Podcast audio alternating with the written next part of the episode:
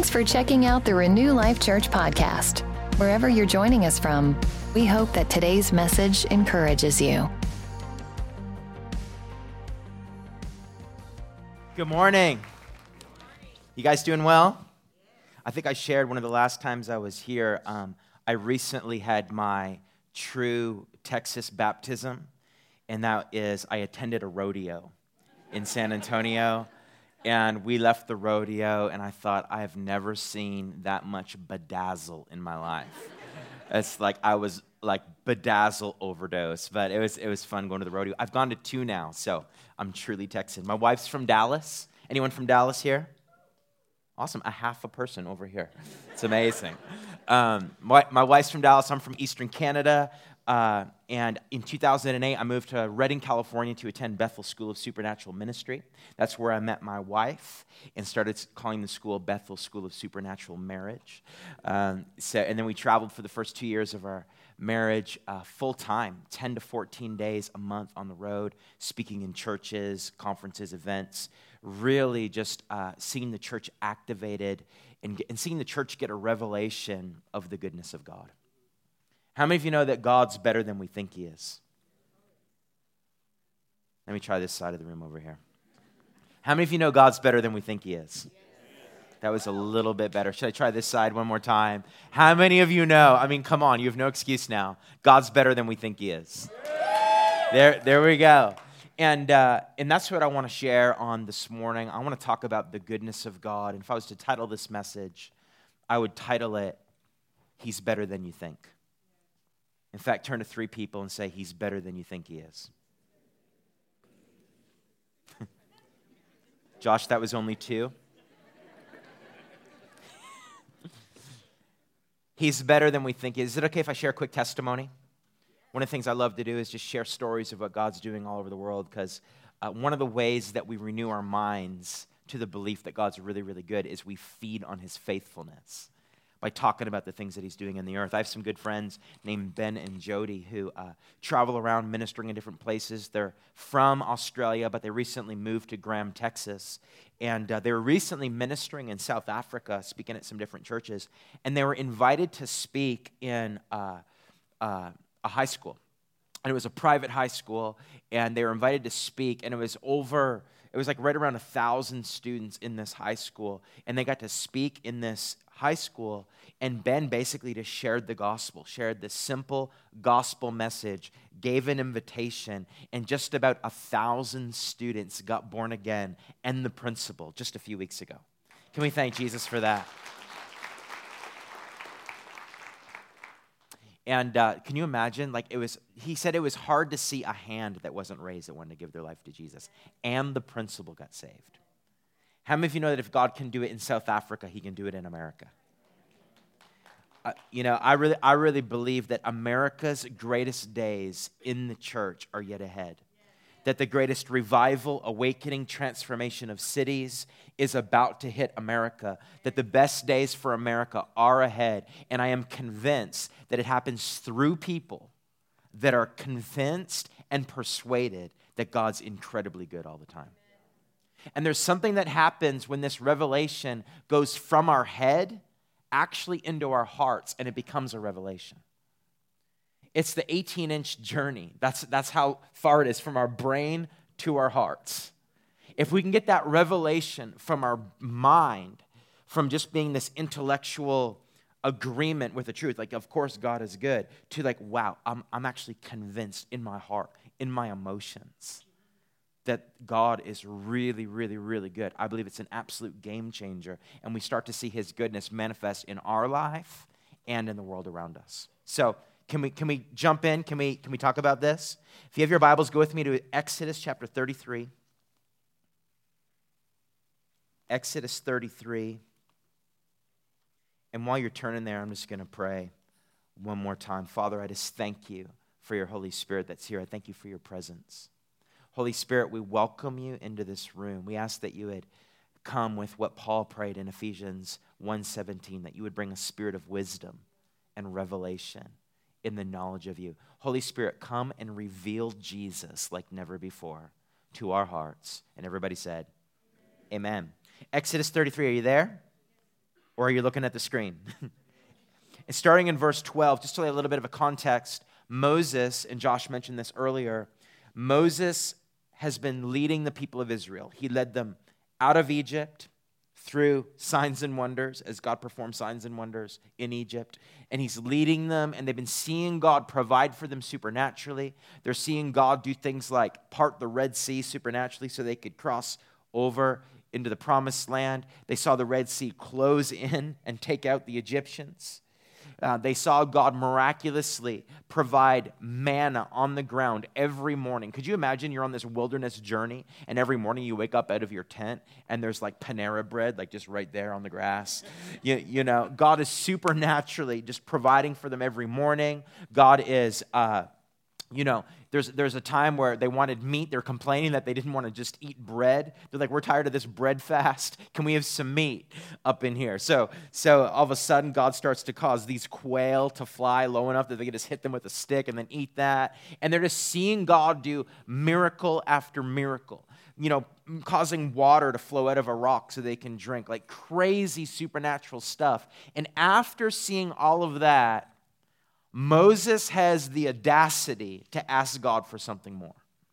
And this is where we're going to pick up in Exodus chapter 33, starting in verse 12. Moses is having this conversation with God. It says this Then Moses said to the Lord, See, you say to me, Bring up this people, but you have not let me know whom you will send with me. Yet you have said, I know you by name, and you have also found grace in my sight. Now, therefore, I pray, if I have found grace in your sight, show me now your way that I may know you and that I may find grace in your sight. And consider that this nation is your people. Verse 14, and he, God, said, My presence will go with you, and I will give you rest.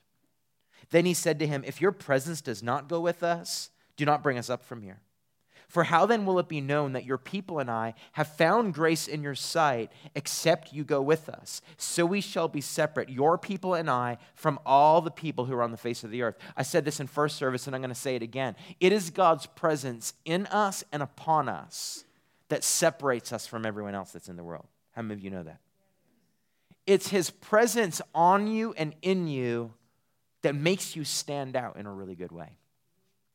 I'm telling you, I really believe that we should be a people so full of the presence of God that when we walk into the workplace, we shift the atmosphere. Peter did it.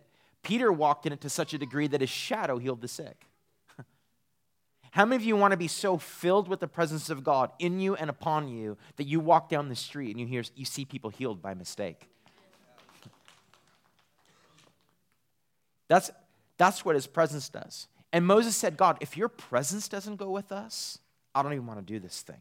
If your presence doesn't go, I'm just going to stay back, hang out in my tent, and play Xbox because I don't want to just go through the motions. How many of you want something deeper and more than just going through the motions, checking off the, the box? I've attended church you know, I prayed a little bit, I read my Bible, I'm good to go. How many of you want more? How many of you want the fullness of the manifest presence of God manifesting in you and upon you everywhere you go? I believe this is a house that hungers more than anything for the presence of God.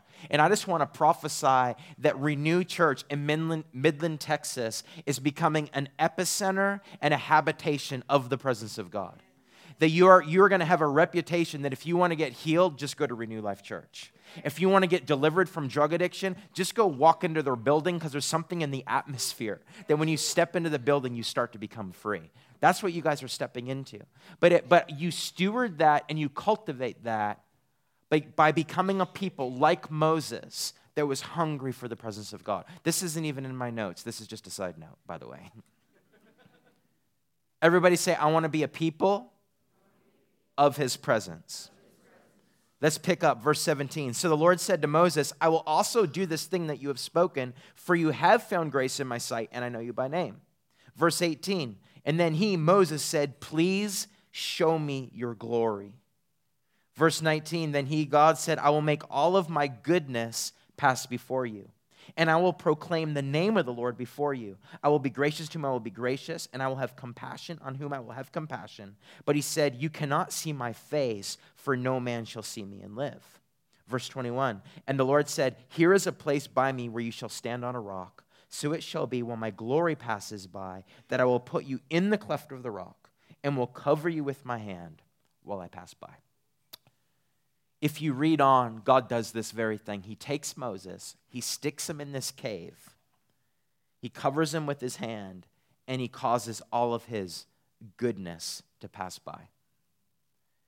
And then, if you read on, we read that after this encounter, Moses came down off of the mountain, and the presence and the glory of God was so visibly tangible, shining off of the face of Moses, that Israel couldn't even look at him. It was so bright that they're like, Moses, you need to cover your face. You need to wear a veil because we can't even look at you. That is too glorious.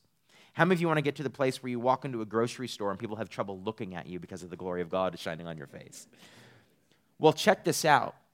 In 2 Corinthians chapter 3, and we'll put this on the screen, 2 Corinthians chapter 3, starting in verse 7, the Apostle Paul compares the glory that Moses encountered in the Old Covenant in the Old Testament with the glory that you and I have now stepped into through relationship with Jesus and he says this But if the ministry of death, written and engraved on stones, was glorious, so that the children of Israel could not look steadily at the face of Moses because of the glory of his countenance, which glory was passing away, how will the ministry of the Spirit not be more glorious? For if the ministry of condemnation had glory, the ministry of righteousness exceeds much more in glory. How many of you think that's pretty good news? Everybody say, He's better than I think He is. What's interesting to me is Moses prays this prayer God, show me your glory. How did God respond? I will cause all of my goodness to pass before you. Why did that happen? Because God's glory is 100% equal to his goodness. In fact, the glory of God is simply God's goodness on display. The glory of God is the nature of God made manifest, and his nature is that, is that he's entirely good 100% of the time. And I really believe that God is on the move in the body of Christ all over the world, that he is releasing a reformation in the church as it pertains to the goodness of God. And there is a generation raising up, stepping up with the conviction and the persuasion that the Father is so good that I'm actually going to believe him and take him at his word for entire cities to be set on fire for the gospel. I'm telling you, entire cities can get transformed by the kingdom of God when there's a company of people that just take God at his word and believe that he's really good. And see, the goodness of God is manifest in the person of Jesus Christ. Hebrews chapter 3, verse 1, sorry, chapter 1, verse 3 says this The Son, Jesus, is the radiance of God's glory and the exact representation of his being. Jesus Christ is a full representation of what God's like. And I like to tell people if you want to know what God's like, you want to know really what the Father's like, just look at the life of Jesus. He's the exact representation of the Father. In fact, in John chapter 14, Philip, one of Jesus' disciples, walked up to him one day and he said, Jesus, we've been following you, we've been seeing you do miracles. It's been amazing. It's been a real trip, it's been such an adventure. But I have a question for you. When are you going to show us the Father? And do you remember Jesus' response? He said, Philip, have you been with me this long? And yet you ask me to show you the Father? Do you not understand that if you've seen me, you've seen the Father? If you've seen me, you've seen him. And if you want to truly know what God's like, just look at the life of Jesus. All through the Gospels. Everywhere Jesus went, he was healing the sick, casting out demons, raising the dead, opening blind eyes, opening deaf ears, I mean, let's talk about raising the dead for a minute. Jesus ruined every funeral he went to, including his own, right? Everywhere he went, he was disrupting culture by causing the powers of darkness to bow their knee to heaven to the name of Jesus. When Jesus taught his disciples to pray, they came up to him one time and they said, Jesus, teach us how to pray. He's like, okay, you want to know how to pray? Pray like this Our Father who art in heaven, holy is your name. Your kingdom come, your will be done on earth as it is in heaven. Jesus taught his disciples to pray, heaven to earth. Your kingdom come, your will be done on earth as it is in heaven. Jesus' mandate when walking the earth was to release the kingdom of God everywhere he went. In fact, all through the Gospels, it says Jesus went about preaching the gospel of the kingdom and healing those who were sick. Here's the gospel of the kingdom Jesus didn't just die on the cross and raise again so that we could be forgiven and go to heaven someday. He didn't just die so that we could go to heaven. He died and rose again so that heaven would come live inside of us, and then we would go about planet Earth releasing the kingdom of God everywhere we go. We are God's plan A for planet Earth. It's you and me believing that He's actually good and that He wants to flow through us. Is this helping anybody? Everywhere He went, He just destroyed the works of the devil, manifesting the goodness of God. In fact, in John 10 10, Jesus said, The devil came to steal, kill, and destroy, but I have come that you might receive life and life more abundantly. You want to know what God's will is? Ask what's in heaven. See, Jesus never told one individual who came to him for healing, you know what, I know I healed all these people, but I'm not going to heal you because this sickness is really teaching you humility teaching you perseverance. Like, you just need to hang on to this. It's actually a gift from me. You won't find that in the Bible anywhere. But sometimes in the church, we've created theologies that justify our lack of experience instead of allowing our experience to catch up to the Word of God. And that is that He's entirely good all the time, healed everybody that came to Him. So you want to know what God's will is? What's in heaven? There's no, there's no depression in heaven. There's no sickness in heaven. There's no disease, confusion poverty, oppression, insecurity, shame. So when heaven touches earth, when we say that your kingdom come, your will be done on earth as it is in heaven, it's seeing God's his nature, which is always good, manifest in the earth and causing all of those things that aren't of him to bow their knee in the name of Jesus. That's kingdom living. That's the gospel of the kingdom. And when we believe that, we start to see that same goodness not just manifest for us, but manifest through us everywhere we go. Is it okay if I share a couple testimonies? I was, I was ministering in Australia a number of years ago um, with my mentor at the time, and we spoke in this church. It was a Friday night, and, and afterwards, uh, we packed everything up, and it was a church that kind of sets up and tears down. So once everything got tore down, I went with uh, one of the staff members of the church and um, some of their young adults to a coffee shop. And we're sitting in this coffee shop and we're having our cappuccinos. And it just happened to be Schoolies Week in Australia. And Schoolies Week is like their summer break. They call it Schoolies Week. And so there's young people everywhere, you know, young adults, college students, high school students, all over the streets, people coming in and out of the bars. And I'm sitting in the coffee shop just kind of buzzing over what God just did in the meeting because he moved really powerful in the meeting that we just we just did. And I'm thinking, man, I don't want to just see this manifest in the church. I want to see it manifest outside the four walls of the church. How many of you know that miracle signs and wonders aren't just meant for the church? They're meant to be released out into the marketplace, out into the streets, into the highways, into the byways. So we're sitting in this coffee shop, and I'm just kind of like, kind of going crazy. Like, let's just go give this stuff away. Let's just go give away the presence of God somewhere. So we leave the, bo- the coffee shop, and we leave the cafe and we're walking down the street about to get into our car and i say to the guy that is hosting me i'm like dude can we just not go home yet? Can we just go walk around a little bit and see what happens um, and get in trouble for jesus a little bit? He's like totally let's do it. So it was him myself and one student that was traveling with me and uh, we're walking down the street and we stop in front of this bar where there's a group of like 20 some year olds and, and i'm like hey and i get their attention they're like yeah. I'm like hey we're i'm from california my friends from california and we actually pray and see people healed I'm like, do you do any of you have any pain in your body at all? And they're kind of drinking a little bit and they're kind of humoring me. And, and one of them kind of like tells on his friend, he's like, Yeah, he has back pain. He was talking about his back pain earlier today. I'm like, Awesome. Well, Jesus is going to heal your back.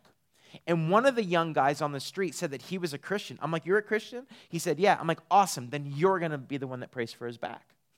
I figured I would just equip the saints while I'm there. You may as well, right? said he's a Christian, so let's put him to work. So I said, I said, okay, put your hand on his back. So he like reluctantly puts his hand on his back. And now some more people are kind of gathering around. And I said, repeat after me Kingdom of God come. This guy goes, Kingdom of God come. I say, all pain go. He goes, all pain go. Be healed in Jesus' name. He goes, be healed in Jesus' name. The guy that was getting prayers, name's Nick. I go, Nick, try to do something you couldn't do. He bends over, touches his toes, straightens up, eyes get really big, and he drops the F bomb. True story. That's a really good indication that somebody actually got healed when you're out there. I mean, we can't, we can't expect non Christians to act like Christians, right? So he drops the F bomb and he goes, Holy blank. He goes, What did you just do to my blanking back? He said, I haven't been able to touch my toes since I was 12 years old, and all the pain is completely gone. What the blank? And, and he was totally healed. Can we just thank Jesus for that? And then he goes, and now Nick, who isn't even saved yet, turns into an evangelist. and he's stopping people that are walking by. He's like, hey, come meet my friends who just healed my back. And he's like stopping people, he's like gathering people in. And now we have more young adults standing around, and we just start prophesying over them, like calling the gold out in them, because we believe that we have a really good father that has really good say, good things to say to his children, whether they know him yet or not. See, there's one form of evangelism where we can go out there and tell people that they're sinners and they need to repent and they need Jesus, and that works sometimes. But what about just calling the gold out in people and loving on them and encouraging them and allowing the kindness of God to lead them to repentance? See, most people already know they have issues. they don't need us to go confirm that they have some issues. They're like, I could have told myself that. But did you know that so many people, especially in my generation, especially among a fatherless generation, has never had someone actually tell them that the father is really kind and really good and really loving and has good things to say about them? So we start prophesying over them, calling the gold out in them. And I'm like, hey, you're like the mom in this group. You look after all of your friends, and, and your friends like kind of call you mom, and they're always coming to you for advice. And her friends are like totally confirming. They're like, yeah, that's totally you. And now they're kind of like, do you have one for me? And we're just kind of like prophesying over them, telling them the good things that God sees in them. And then I said this. I said, Do you want to ask the same Jesus who healed Nick's back who just like said things about you that there's no way that I would know and encouraged you, the same God who's talking to you right now, who's really, really good, do you want to ask him to come live inside of you right now and live inside of you forever? They're like, totally. One of the girls goes, I said, we can pray right now and you can ask him to come live inside of you. And one of them goes, can we hold hands while we pray? I go, totally. So, right there, and now it's like five, seven young adults in front of a bar holding hands, prayed, asked Jesus into their heart, repented of their sins, and asked to be filled with the Holy Spirit right there in Byron Bay, Australia. Can we just thank Jesus for that? Whoa. And see, that didn't happen because there's something special about me and the team that I was with. I mean, we are special, but but so are you. Because in the kingdom, we all get to be his favorite. And it happened because we just believe that the Father's really, really good and He wants to manifest and release His goodness everywhere we go. He's better than we think He is. And I believe that even this morning, God wants to release a fresh revelation of how good God is. Later on in John 14, and I'll close with this John 14, verse 12. Jesus told the disciples, Most assuredly I say to you, he who believes in me, and I'd like to add in parentheses, if you don't mind, he who believes that I'm good, the works that I do, he will do also. And greater works than these he will do because I go to my Father in heaven. There's something about being a people that take God at his word, believe that he's entirely good all of the time, that causes us to expect his power and his love to manifest upon us and through us everywhere we go. I'm not talking about preachers. I'm not talking about those who have been to Bible school. I'm not talking about those who have fasted 20 days so they're finally holy enough. I'm talking about anybody who has put their faith in Jesus Christ and has been filled with the Holy Spirit. Guys, the same Spirit that rose Jesus from the dead lives inside of you and I. That blows my mind. and he wants out. And if we will just take little steps of faith, little risks to put his goodness on display, I promise you, he will back up his word. Just in first service, I had a word of knowledge that God was healing herniated discs. And right over here, a few rows up, a lady stood and she began to cry as the power of God came on her. She said her back was hurting all the entire service. And as soon as we started to pray, all the pain left. She was 100% healed. Yeah, you can thank Jesus for that. And when we believe He's good, we can all expect God to do that through us. Let's all stand where we are.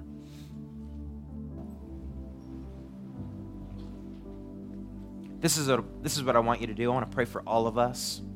I want you to put your hands out in front of you as though you're going to receive something fresh from God. There's nothing magical about this, it's just a way of posturing our hearts before Him. And I want you to pray this prayer with me. Say, Father, I believe that you're good. I know that you're better than I think you are, as I've seen in the person of Jesus. Give me a fresh revelation of your goodness, of your heart, of your nature. I renounce shame. I renounce condemnation. I renounce unworthiness. And I say, I am worthy. I am loved by you. I am your favorite. Your spirit lives in me, and your spirit rests upon me. And I expect to do the works of Jesus and even greater works because his spirit lives inside of me. In Jesus' name, amen. Let's just thank the Lord this morning.